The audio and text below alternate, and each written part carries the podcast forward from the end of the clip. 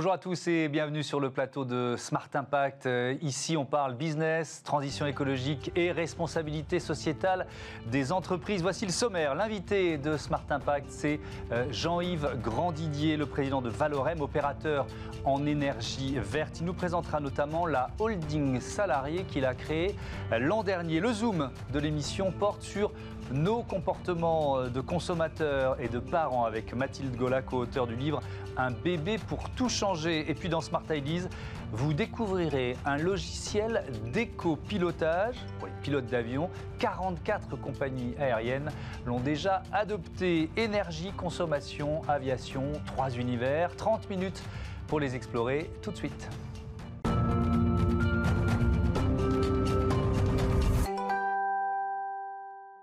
Avec nous en visioconférence, euh, Jean-Yves Grandidier, le président, le fondateur de Valorem. Bonjour, votre métier c'est donc euh, l'énergie verte. Euh, on parle de quoi? On parle d'éolien, de, photovoltaïque? Expliquez-nous.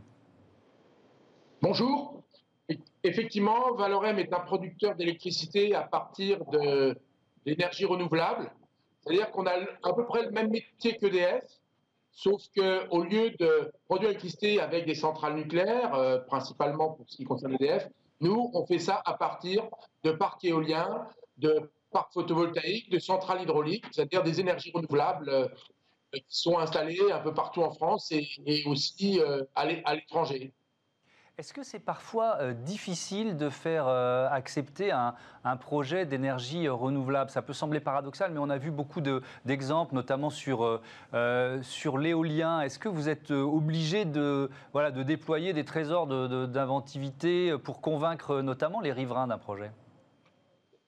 Ah oui, il faut, faire œuvre d'inventivité, de créativité pour, pour, pour pouvoir implanter nos, nos éoliennes sur le terrain. Ceci dit, en général, dans, les territoires, il y a une très grande dichotomie entre les points de vue des personnes. En particulier ceux qui vivent du territoire, ceux qui vivent sur le territoire, comme les agriculteurs, comme les élus, et qui ont envie de voir leur, territoire se développer, eh bien, ils sont extrêmement favorables à, nos énergies renouvelables, qui sont vraiment des énergies de territoire.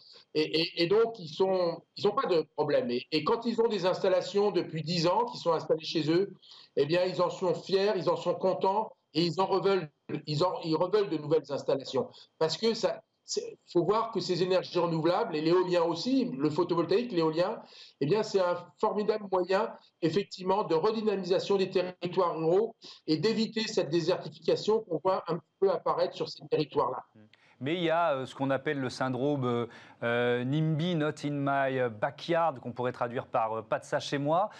pour, réduire cette perception négative, vous avez imaginé il y a 10 ans un système d'investissement participatif et, citoyen. Est-ce que vous pouvez nous le détailler?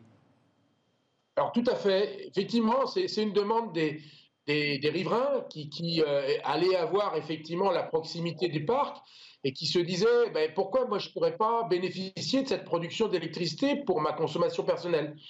Et, à l'époque, on ne pouvait pas leur vendre de l'électricité parce qu'on avait des tarifs d'obligation d'achat qui nous obligeaient à vendre l'intégralité de notre électricité à, EDF, c'était la règle. Mais donc, du coup, on s'est dit, bah, tiens, mais on va quand même essayer de leur faire euh, profiter des bienfaits de ces parcs d'énergie renouvelable et en, particulier en leur permettant d'investir euh, dans, dans, le parc en question, euh, en mettant du capital et en en tirant, ou, en mettant des, ou en prêtant de l'argent euh, à la société qui, détient les actifs du parc en question, et, avec qu'on rembourse, donc le parc en question rembourse avec un, intérêt sur la durée. Et alors, votre dernière opération de financement participatif, elle va euh, encore plus loin. Elle a été euh, euh, annoncée il y, a, trois semaines, le 20 octobre. en fait, elle, est un peu plus originale encore. Pourquoi? Expliquez-nous. Bien, notre, dernière, notre dernier investissement va encore plus loin et propose aux gens qui vont de, redonner une partie des intérêts, puisque l'intérêt quand même est beaucoup plus intéressant que celui de la caisse d'épargne en particulier, hein, pour un investissement qui est quand même euh, sans, risque ou pratiquement sans risque, euh, eh bien c'est de effectivement d'accompagner aussi les autres les, les, autres branches de la transition énergétique qui sont en particulier tout ce qui est rénovation énergétique des logements. Donc on propose aux gens euh, qui, qui effectivement investissent dans ces parcs-là d'accepter effectivement qu'une petite partie des intérêts qui leur sont versés, eh bien, ils les apportent à un fonds qui va, euh, à, partir, avec cet argent et avec de l'argent euh, du, fonds de dotation Valorem qui s'appelle What for Change, pouvoir faire la promotion de, rénovation énergétique dans les territoires où euh, ces parcs sont implantés à proximité notamment une association qui s'appelle euh, Aprémis, qui lutte contre la, précarité euh, euh, énergétique. Comment vous voyez l'avenir de, ce secteur Aujourd'hui, on est encore en France très dépendant du, nucléaire. Si on se projette dans 5 ou, 10 ans, comment vous imaginez l'avenir?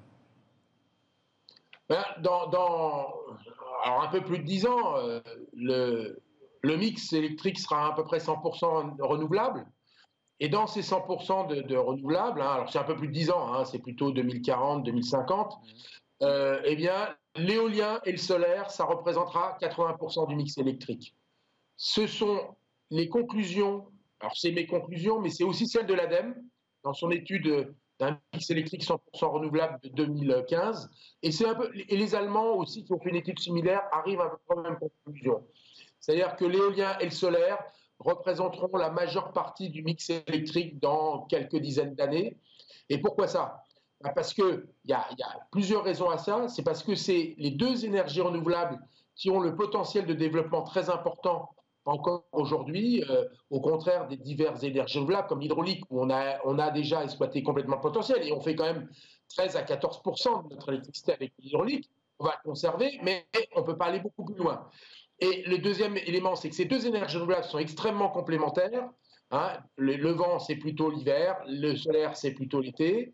Donc, on, on arrive à bien couvrir et relativement bien couvrir en fait l'ensemble de l'année grâce à ces deux énergies. Et il faut les voir vraiment comme des énergies complémentaires. Et le troisième argument, c'est que ce sont les moyens de production d'électricité qui sont aujourd'hui les moins coûteux, toutes catégories confondues. Et je ne parle pas seulement des énergies renouvelables. Ce sont aujourd'hui le solaire, c'est l'énergie la, moins coûteuse pour produire de l'électricité et l'éolien est juste derrière, avec l'avantage dans nos pays tempérés que l'éolien, il y en a quand même en hiver et qu'on a besoin de l'éolien euh, pour pouvoir couvrir les besoins hivernaux.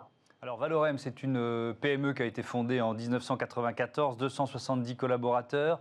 Euh, vous prévoyez des recrutements l'année prochaine, 50 à 70 recrutements euh, prévus en 2021. Et puis donc l'an dernier, cette création d'une holding salariée pour les 25 ans hein, de, la création de l'entreprise. C'était symbolique. C'est quoi cette holding salariée? Alors cette, cette holding salariée, c'est une c'est une structure qu'on a créée et qui, euh, vient investir dans Valorem aujourd'hui sous forme obligataire euh, et qui, dans, alors dans, cinq ans, en fait, ce sera moins de ça, mais qui, dans cinq ans, pourra convertir ces obligations qui sont investies dans, dans Valorem en, actions et devenir et prendre euh, 1,2% de la, du capital de, de Valorem grâce à ça. Bien sûr, on, fait ça à, des conditions où on fait bénéficier à cette holding salariée des, euh, améliorations de performance et de valeur de l'entreprise. Hein, ils en bénéficient complètement. Et aussi, il y a, une incitation avec, avec un petit effet multiplicateur sur euh, les, obligations qui ont été souscrites, qui se traduiront par euh, un peu plus qu'une action pour, pour, pour, une obligation. Donc voilà, c'est une manière d'inciter les, salariés à, investir dans l'entreprise. Et puis derrière, on va mettre aussi en place, en termes de gouvernance, donnera à cette holding salarié un poste, de, pas d'administrateur, mais un poste au conseil de surveillance pour que les, salariés soient un peu plus encore impliqués à la gouvernance de, l'entreprise, sachant que cette holding salariée, et c'est 1,2%, c'est une première étape et que je souhaiterais que dans une deuxième, peut-être une troisième, parce que euh, eh ben, il faut, c'est, quand même des, montants qui ne sont pas négligeables, eh bien, qu'on arrive à ce que cette holding salariée représente à peu près 10% du capital de Valorem pour que vraiment euh, ben, les salariés se sentent impliqués euh, dans, dans, le fonctionnement de, l'entreprise. Il faut savoir que la holding salariée, c'est à peu près la moitié des salariés de l'entreprise qui ont souscrit à, la holding. Est-ce que c'est aussi un moyen de rester euh, financièrement indépendant? Alors à 1,2% du capital, peut-être pas, à 10%, je ne sais pas, mais est-ce que vous avez ça en tête aussi?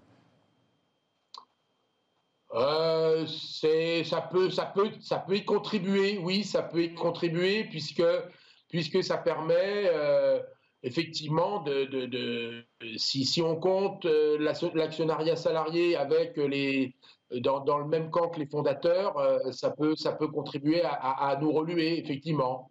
Et donc à conserver notre indépendance, mais avec un poids des salariés qui devient, où ils peuvent faire, effectivement, ils peuvent être à la charnière. Et donc, ils peuvent avoir effectivement un poids, il faut, l'accepter, un poids important à un moment donné où entre les actionnaires d'un côté, les actionnaires institutionnels, on va dire, et de l'autre côté, les, fondateurs de l'entreprise. Merci beaucoup, merci euh, Jean-Yves euh, Grandidier. À bientôt sur Bismart. Tout de suite, on change de thème euh, dans Smart Impact. C'est le Zoom avec 9 mois pour tout changer, ça vous dit?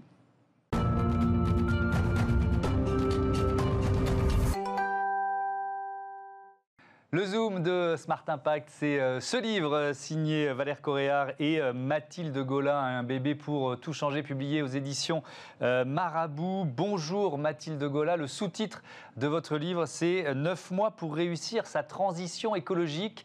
L'arrivée d'un bébé, c'est un déclic, c'est ça? Oui, exactement, c'est ça. Enfin, ça a été le, cas pour nous, euh, pour Valère et pour moi, et aussi pour euh, de, nombreux, de nombreuses personnes qu'on a pu consulter dans le cadre de cet ouvrage. On a eu beaucoup, beaucoup de, témoignages qui, vont dans ce sens-là. Et euh, quand, on parle de déclic, c'est aussi un temps de, de maturation, c'est-à-dire qu'on a le temps de réfléchir à ce qu'on peut changer dans son comportement de consommateur déjà. Oui, c'est ça, parce que de toute façon, quand on attend un enfant, évidemment, on a envie euh, de construire le, meilleur monde possible pour cet enfant-là. Évidemment, aujourd'hui, on est tous conscients de la nécessité d'engager notre transition écologique. La plupart du temps, on repousse cet événement on n'a pas d'opportunité suffisante pour, euh, pour, mettre les choses en place. Donc là, finalement, l'arrivée de cet enfant, c'est un peu l'opportunité rêvée pour, euh, pour engager cette, cette, cette, nouvelle forme de, de, vie, cette nouvelle façon de, de, vivre. Et puis parce que de toute façon, notre mode de vie va, va être révolutionné, quoi qu'il arrive, que ce soit pour le premier ou pour le deuxième ou même le troisième enfant, euh, la vie de famille va complètement chambouler nos habitudes. Donc finalement, c'est une formidable opportunité, ce changement, de l'engager pour, adopter des, gestes plus durables et plus compatibles euh, avec un mode, euh, un mode de vie plus écologique. Si je vous entends bien, on peut même dire que ce sont deux transitions qui se complètent, la transition vers la parentalité, quand c'est le premier enfant, et la transition écologique. Oui, exactement. C'est exactement ce qu'on a constaté, nous, à titre personnel. Et puis, euh, dans le cadre de cet ouvrage, on a pu le confirmer euh, avec les, nombreuses personnes qui nous avaient euh, envoyé leur ressenti. Et c'est exactement ce qui se produit. Et finalement, ces deux transitions qui se nourrissent l'une l'autre et qui, en général, s'enrichissent mutuellement. Parce que quand on a commencé justement à engager ce mouvement de transition, on a toujours envie d'aller plus loin. Euh, donc c'est une sorte de, cercle vertueux qui, se met en place et, euh, qui engendre des changements à chaque fois plus, plus grands, plus forts et, qui euh, en général concernent toute la famille au sens large. Oui, ça, et puis déjà le couple, hein, il faut que les deux soient concernés, parce que ça ne marche pas si le papa laisse la maman tout faire. Quoi. On peut rappeler ça. Hein. Oui, exactement. Mais c'est vrai qu'aujourd'hui, on peut difficilement rencontrer des gens, enfin, les climato-sceptiques, il y en a très peu aujourd'hui, et surtout auprès des, des futurs parents euh, qui sont encore plus concernés par le futur, l'avenir de, leur enfant et donc l'avenir de, la planète. Souvent, c'est quand même deux choses auxquelles on a réfléchi pendant ces fameux neuf mois euh, essentiels. Et en général, c'est quand même assez rare d'avoir aujourd'hui des, parents qui, mmh. qui, qui, se disent qu'ils sont complètement au-dessus de ça et qui se fichent des enjeux écologiques. Donc, euh, Qu'est-ce que vous savez changer Allez, si on prend la, période justement de, euh, des, neuf mois, la période de la, grossesse, euh, il faut commencer dès ce moment-là, je ne sais pas, l'équipement de la maison, se poser déjà des questions là-dessus? Oui, effectivement en fait, il faut engager cette transition euh, le plus tôt possible. Donc, on peut commencer aussi par l'alimentation parce que finalement, on sait, enfin, la femme enceinte est, mhm. consciente euh, des enjeux de l'alimentation.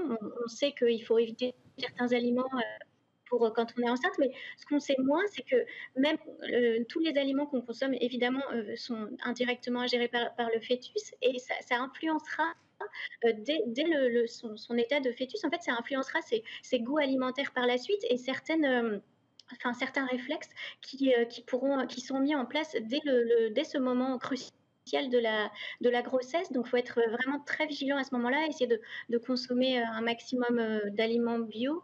c'est presque évident de le dire, mais là, ce qu'on a pu constater, c'est qu'il y a des, des études scientifiques qui, convergent pour dire que c'est un bon moyen aussi d'éviter un maximum de, perturbateurs endocriniens. Mmh.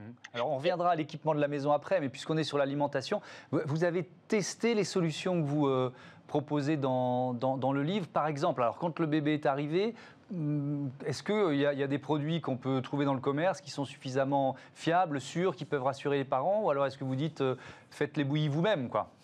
Oui, alors c'est effectivement le mieux, c'est toujours de faire un maximum de choses par soi-même. Mais après, ce qu'on a constaté aussi, c'est qu'il y avait quand même aujourd'hui beaucoup de labels qui sont fiables en fonction des choses qu'on achète et notamment l'alimentation effectivement. Euh, donc voilà, il faut, on peut se fier quand on fait ses courses euh, à, tous ces logos euh, parce que c'est, voilà, ça balise bien notre parcours de consommateur.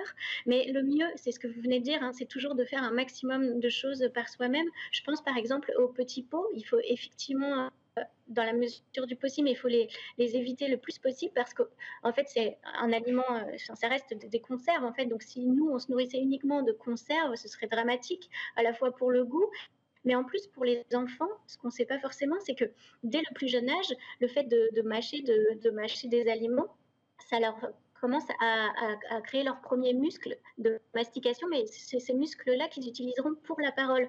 Donc en fait, ces muscles-là sont, très importants, puisque, c'est la genèse de la parole qui se met en place euh, dès, les premiers instants où ils commencent à manger des, aliments un peu solides. Or, dans les petits pots, les, matières sont très lisses et euh, les, enfants les avalent sans même avoir ce réflexe de mastication. Donc, c'est aussi pour ça que c'est très important de faire soi-même des choses un peu mmh. avec des, petits morceaux parfois et qui euh, euh, permettent, prépareront l'enfant au mieux par la suite euh, au langage aussi. Quoi. Donc il y a de multiples enjeux à chaque fois dans, dans, dans tous, les, tous les domaines qu'on a pu étudier.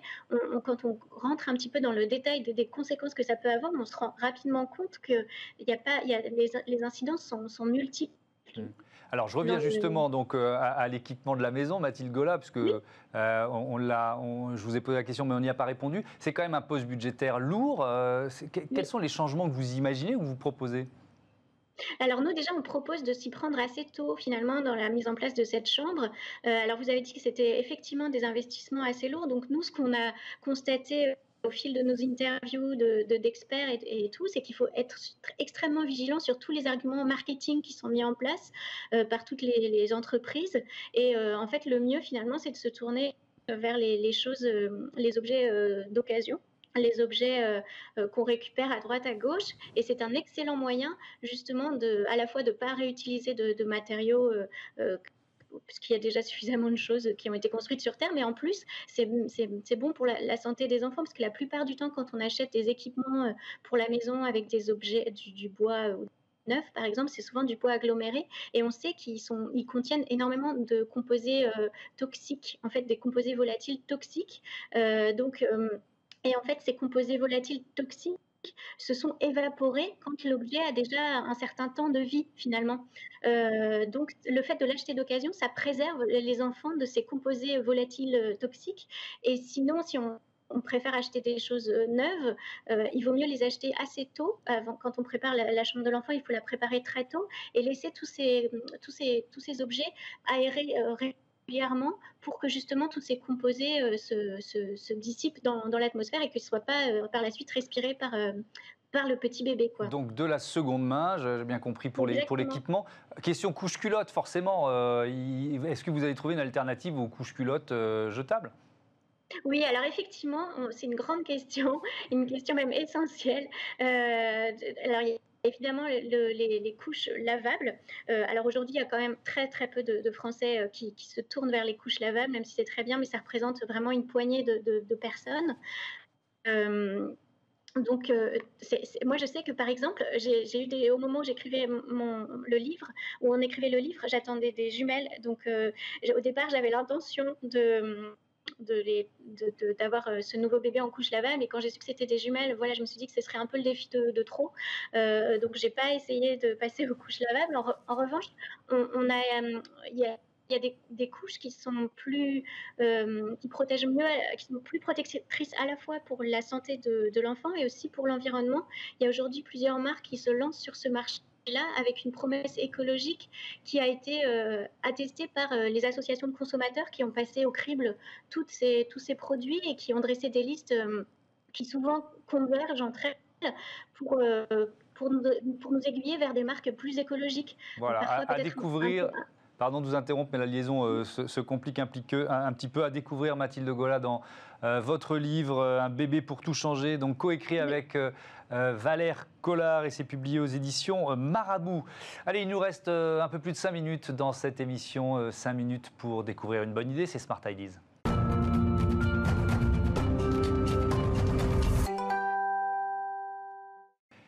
Smart Ideas avec euh, Alexandre Ferret, le fondateur d'Open Airlines. Bonjour, bienvenue, merci d'être là physiquement sur ce plateau. Quel est votre métier? Bonjour Thomas. Alors euh, moi je suis euh, le fondateur et le dirigeant d'une société qui s'appelle Open Airlines mmh. et on a développé un logiciel d'écopilotage pour les compagnies aériennes. Donc on utilise le numérique, en fait toutes les, le big data, toutes les données qu'il y a dans les boîtes noires, la météo, le contrôle aérien pour donner des préconisations aux compagnies aériennes et aux pilotes pour réduire leur consommation de carburant mhm. et leurs émissions de CO2. Alors je disais en titre 44 compagnies aériennes qui vous font déjà confiance. Est-ce que ça suppose une formation des pilotes ou est-ce qu'il euh, suffit simplement d'installer le logiciel euh, dans, dans, une flotte, dans un avion ou plusieurs avions?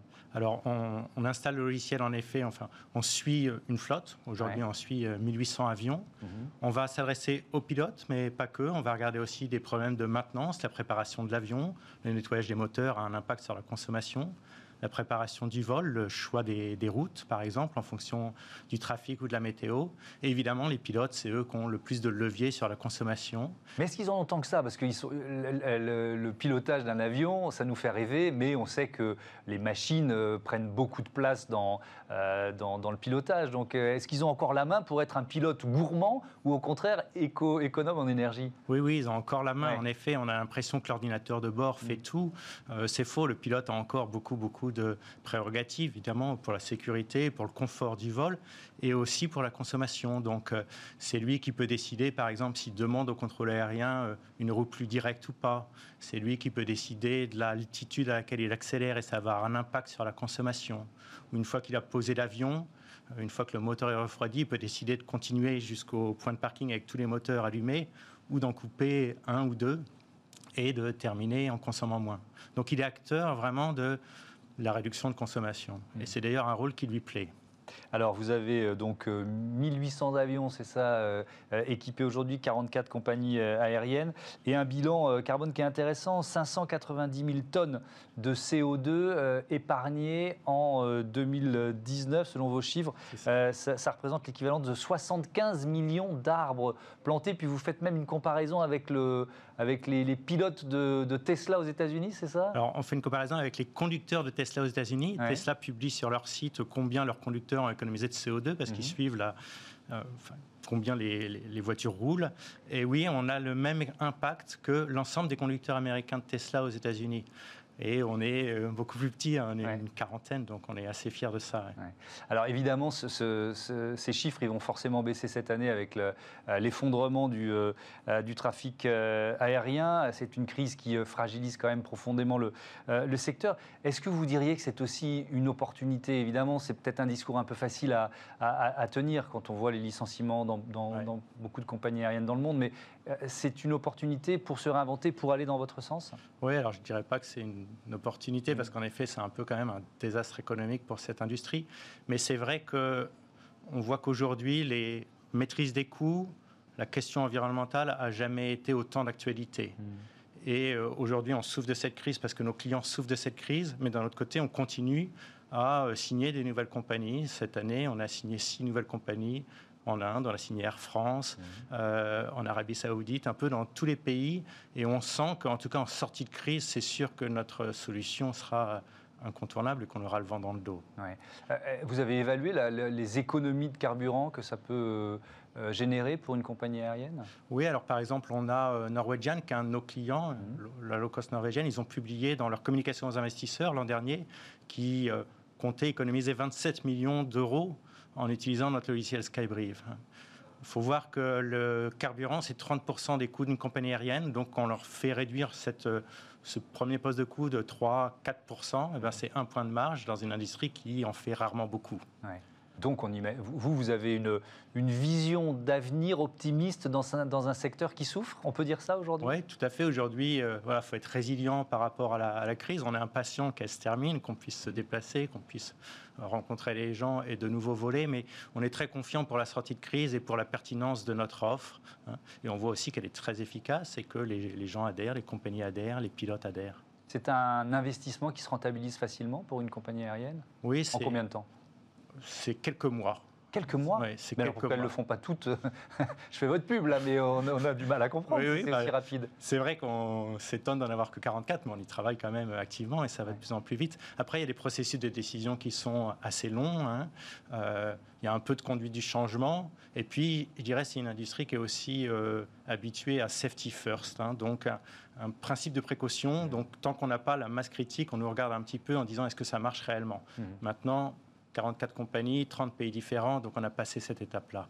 Et donc vous avez de bons espoirs de, développement. Merci beaucoup euh, Alexandre Ferret. Bon vent, c'est le cas de le dire, pour euh, de l'aviation à, Open euh, Airlines. Voilà, c'est la fin de cette émission. je vous donne rendez-vous à demain 9h, midi, 20h30 sur Bismart. Belle journée à toutes et à tous.